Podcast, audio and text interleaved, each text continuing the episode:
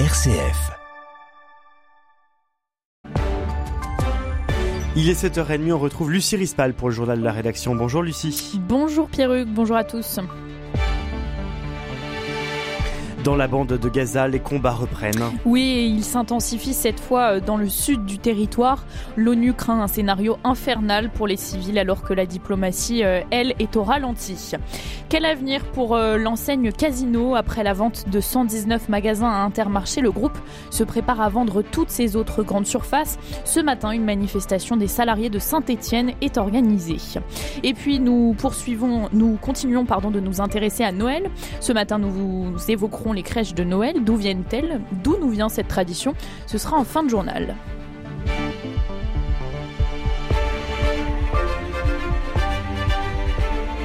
Les combats ont repris dans la bande de Gaza depuis la fin de la trêve la semaine dernière. Après des semaines de combats contre le Hamas dans le nord de Gaza, l'armée israélienne intensifie euh, son déploiement, cette fois-ci dans le sud du territoire, faisant craindre à l'ONU un scénario encore plus infernal pour les civils. Je cite, la présidente du Comité international de la Croix-Rouge, elle, a dénoncé hier les souffrances intolérables de la population et réitère son appel urgent pour que les civils soient protégés conformément aux lois de la guerre.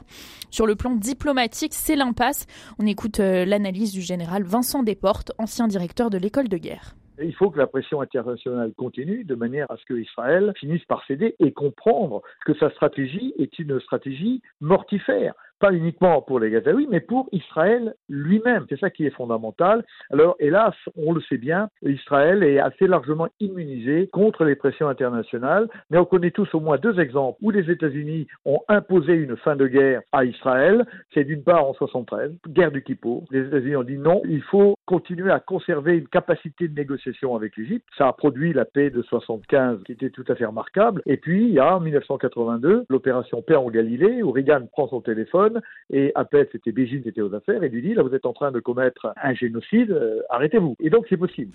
Et notez qu'hier, euh, environ 150, 150, femmes ont manifesté devant le siège de l'ONU à New York pour dénoncer le silence d'organisations féministes internationales face aux crimes du Hamas contre les Israéliennes le 7 octobre.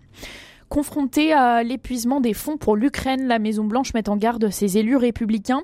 Les négociations sur un nouveau euh, paquet d'aide sont à l'arrêt au Congrès alors que les républicains ont lié le dossier à des sujets de politique intérieure, comme la réduction des moyens accordés aux services fiscaux et une nouvelle loi restrictive sur l'immigration.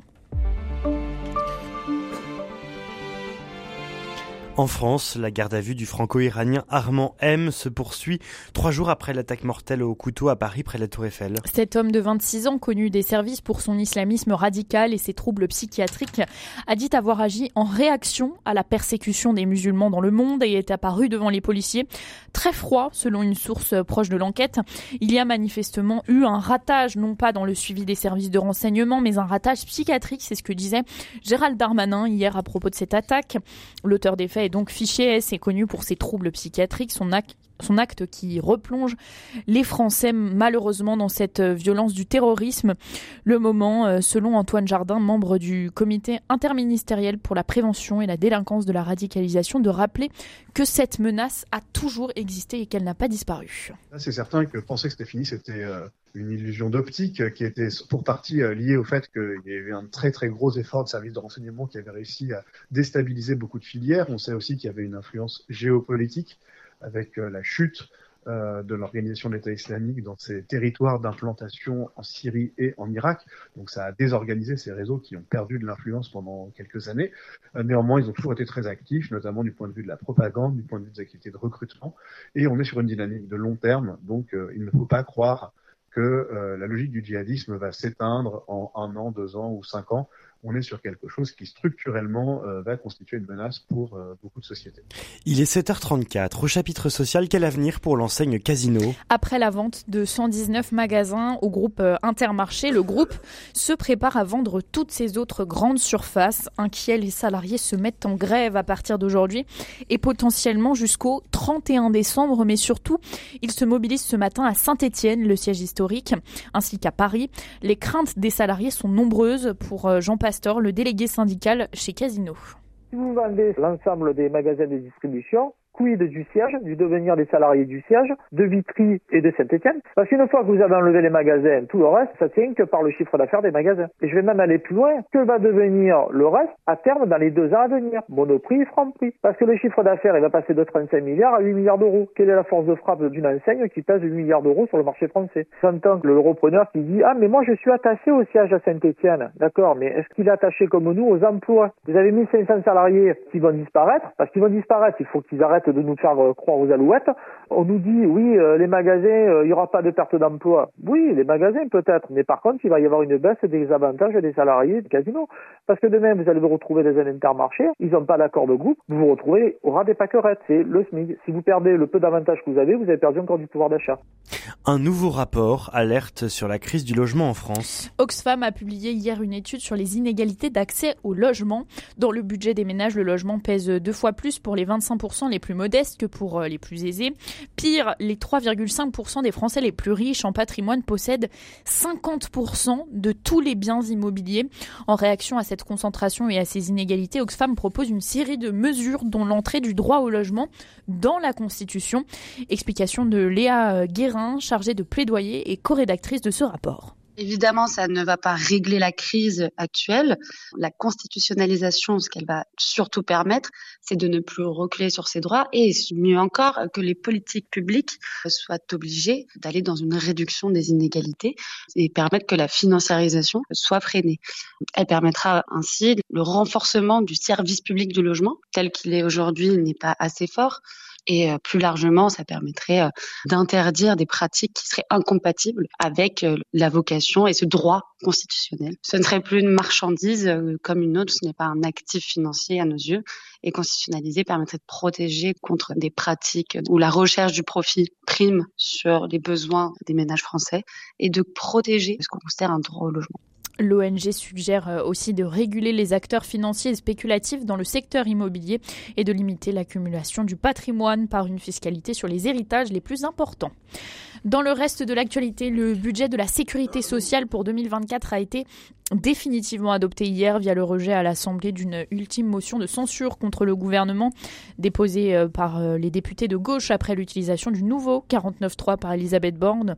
Renforcement des contrôles sur les arrêts maladie, euh, culottes menstruelles remboursées pour les moins de 26 ans ou encore délivrance des médicaments à l'unité en cas de pénurie. Voilà une partie de ce que contient ce plan pour le budget. L'Assemblée nationale qui a adopté à l'unanimité en première lecture également un texte pour interdire les puffs, vous savez, ces cigarettes électroniques euh, à usage unique. Nous vous en parlions hier. Ce n'est qu'un premier pas vers une interdiction qui devra encore euh, être confirmée par Bruxelles.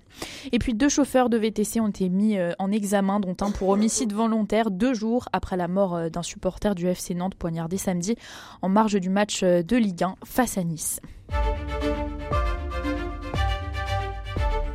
Dimanche, les chrétiens sont entrés dans l'Avent et ils ont à cœur de célébrer le mystère de l'incarnation en confectionnant des crèches dans leurs églises et leurs maisons. Cette tradition, Pierre on la doit à Saint François d'Assise, le fondateur des franciscains.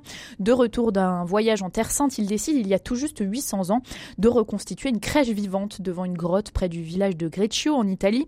Ces crèches vont peu à peu se multiplier. Elles prennent place sur les parvis, puis à l'intérieur des églises. En France, la Révolution fait disparaître les crèches de l'espace public. Elle se déploie alors dans les foyers et c'est à ce moment qu'apparaissent les traditionnels Santons Provence. Juliette Levivier, euh, journaliste et auteur du livre Santons au cœur aux éditions des Béatitudes. C'est vrai qu'il y a une belle grande tradition en Provence. On a commencé à faire des santons euh, au moment de la Révolution parce que comme on n'avait plus le droit d'aller dans les églises et que les crèches ont été interdites, et eh ben Jésus, quand on l'empêche de passer par la porte, il passe par la fenêtre. Donc il est rentré dans les dans les foyers, il est rentré dans les maisons. Et donc euh, c'est un c'est un un Marseillais qui a eu cette idée de faire des petits santons d'argile pour qu'il puisse y avoir des crèches dans toutes ces maisons, dans, les maisons les plus pauvres. Et donc il y a eu cette entrée de Jésus dans les foyers et aujourd'hui que Jésus ressorte sur le bord des fenêtres, dans les rues, euh, c'est une grande joie parce que c'est aussi une manière de, réannoncer l'évangile. On est dans la nouvelle évangélisation et au-delà de la tradition, de bien comprendre le sens de la crèche. 800 euh, ans après, le Noël de Saint François d'Assise, la crèche reste bien ancrée dans les traditions. Selon un sondage La Vie IFOP, 4 Français sur 10 déclarent installer une crèche chez eux à l'approche de Noël. J'espère que ce sera votre cas, Pierre, peut-être ce il soir. Faut, il faut encore que je la fasse ce soir, vous savez tout, Lucie. Effectivement, on a parlé juste avant. Je m'apprête à y la déballer. J'espère que vous aussi, vous allez en faire une. J'en ai pas chez moi, ah, malheureusement. Ah, bah, allez, petit appartement. Très bonne journée à tous à l'écoute de votre radio chrétienne.